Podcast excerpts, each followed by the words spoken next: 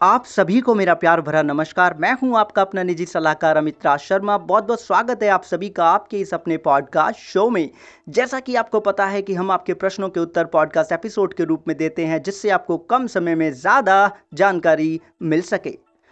आज हमसे YouTube channel पर प्रश्न पूछा गया था कि ये जो आ, मैं नाम भूल गया हूँ उनका एमआरआई और ऐसी जो चीज़ें होती हैं राइट एम हो गया सिटी स्कैन हो गया या फुल बॉडी जो स्कैनिंग होती है क्या उसका हमें क्लेम मिलता है या नहीं मिलता है? देखिए, बहुत सारे लोग ऐसा करते हैं कि उन्हें कोई इशू नहीं होता। बट उन्हें ऐसा लगा कि उनके सर में दर्द हो गया है, अब उनको एमआरआई करा लेना चाहिए राइट डॉक्टर बोलता है, ज़रूरी नहीं है। लेकिन वो बोलते हैं, नहीं नहीं, करा लेते करा लेते हैं। है ना?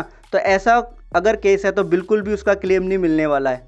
ओके अगर आप हॉस्पिटलाइज्ड हैं हॉस्पिटल के अंदर आप एडमिट हैं चाहे सी स्कैन हो, चाहे MRI हो, वो पार्ट ऑफ़ द ट्रीटमेंट है, उसके बिना ट्रीटमेंट आगे नहीं बढ़ सकता है। तो 100 परसेंट आपको कंपनी क्लेम देगी, क्योंकि वो इन नेटवर्क हॉस्पिटल में जाके आप ले रहे हैं ट्रीटमेंट और जो वहाँ पे सर्जन है, वो आपको लिख के भी देंगे सारी डिटेलिंग इस चीज़ की डिस्चार्ज समरी में। ठीक है तो आपको मिल जाएगा। डे केयर में भी कुछ ऐसी चीज़ें हैं कि जहाँ पे हमें MRI वगैरह फुल बॉडी चेकअप या हमारा जो CT स्कैन वगैरह, इन सब की हमें ज़रूरत पड़ती है। राइट right, अगर वो पार्ट ऑफ़ द प्रोसीजर है अगेन उसके बिना अगर जो ट्रीटमेंट है वो पॉसिबल नहीं है तो उसका क्लेम ज़रूर मिलता है।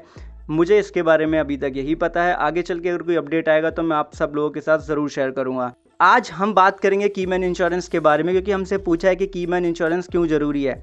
देखिए स्मॉल बिज़नेस हो या कोई भी बड़ा बिज़नेस हो वहाँ पे की पर्सन होते हैं। की पर्सन कौन? वो वो इंसान जो ऐसे डिसीज़न लेते हैं जिससे कंपनी के पास न्यू प्रोजेक्ट आता है। कंपनी में स्टेबिलिटी आती है, कंपनी में ग्रोथ आती है, कंपनी के जो एम्प्लॉयज़ हैं, उनसे रिलेटेड भी डिसीज़न लिए जाते हैं। पूरी तरीके से ऑपरेशन को एक ग्रोथ मोड पे रखा जाता है। इस तरीके का जो डिसीज़न लेने वाला है, जो ऑर्गेनाइजेशन को एक तरीके से कंट्रोल करता है रेपुटेशन से लेके हर चीज़ को, उसको हम की पर्सन बोलते हैं। फॉर एन एग्ज़ाम्पल अगर आप फाउंडर हैं तो आप अपनी ऑर्गेनाइजेशन के की पर्सन है। अगर कोई किसी कंपनी का चीफ एग्जीक्यूटिव ऑफिसर है तो वो उस कंपनी का की पर्सन है। ओके अब अगर आप चाहते हो कि आने वाले किसी सिचुएशन में अगर आपके बिज़नेस के की पर्सन की अगर डेथ हो जाए या वो फिजिकली डिसेबल हो जाए या कोई एक ऐसा एक्सीडेंट हो जाए जिसकी वजह से वो काम करने लायक ना रहे तो ऐसे में आपकी ऑर्गेनाइजेशन को नुकसान होगा, आपकी ब्रांड वैल्यू को भी क्षति पहुँच सकती है, क्योंकि मार्केट में जो लोग आपसे कनेक्टेड हो, उस एक इंसान के डिसीज़न की वजह से उनको लगेगा कि ये इंसान अब नहीं रहा तो बिज़नेस को लॉस हो सकता है।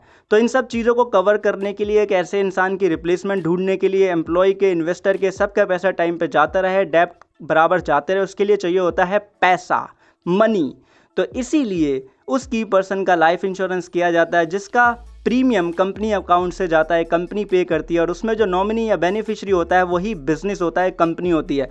अगर ऐसे में की पर्सन को कुछ हो जाएगा तो कंपनी को पैसा मिलेगा किसी एक व्यक्ति को नहीं, जिससे उसके सारे एक्सपेंसेस को कंप्लीट किया जाएगा और एक रिप्लेसमेंट भी ढूंढा जाएगा जो उस पैसे की मदद भी उसमें होगी मतलब उस पैसे की मदद भी ली जाएगी उसमें ओके तो बिज़नेस के सस्टेनेबिलिटी को बनाए रखने के लिए अगर की पर्सन को कुछ हो जाए बिज़नेस की ग्रोथ को बचाए रखने के लिए अगर कुछ हो जाए, इन्वेस्टर का जो पैसा लगा हुआ है, उनका ना रुके डेप्थ जो हमारे ऊपर है, वो ना रुकें, इसलिए हमें इसकी इंश्योरेंस को ले लेना चाहिए, वरना बहुत सारे ऐसे बिज़नेस इंडिया में खुलते हैं स्मॉल स्मॉल जो इनके पिताजी बहुत अच्छा काम कर रहे होते हैं, अचानक से उन्हें कुछ हो जाता है और पता चलता है छः महीने के अंदर वो बिज़नेस ख़त्म हो गया।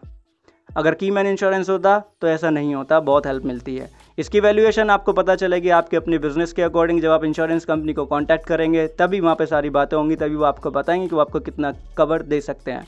बहुत बहुत धन्यवाद आपके इस मूल्यवान समय के लिए, आपके इस प्रश्न के लिए। मैं आशा करता हूँ आपको इन्फॉर्मेशन क्लियर होगी और आपको पसंद आई होगी। चलता हूँ विदा लेता हूँ, आपसे मिलूँगा अगले पॉडकास्ट एपिसोड में। आपकी किसी प्रश्न के उत्तर के साथ तब तक के लिए आप खुश रहिएगा, अपना ध्यान रखिएगा, क्योंकि आप सभी बहुत ही मूल्यवान है। और प्लीज़ अपने बच्चों के साथ एक फ्रेंडली रिलेशन डेवलप करें, क्योंकि बहुत ज़रूरी है। आपस में जो भी दुख हैं शेयर कर लें। एक्सपेक्ट ना करें कि वो आपको प्यार से ही रिस्पॉन्स देगा बट जो कहना है, बिठाओ बिठाओ सामने और कह डालो। टेंशन फ्री रहो।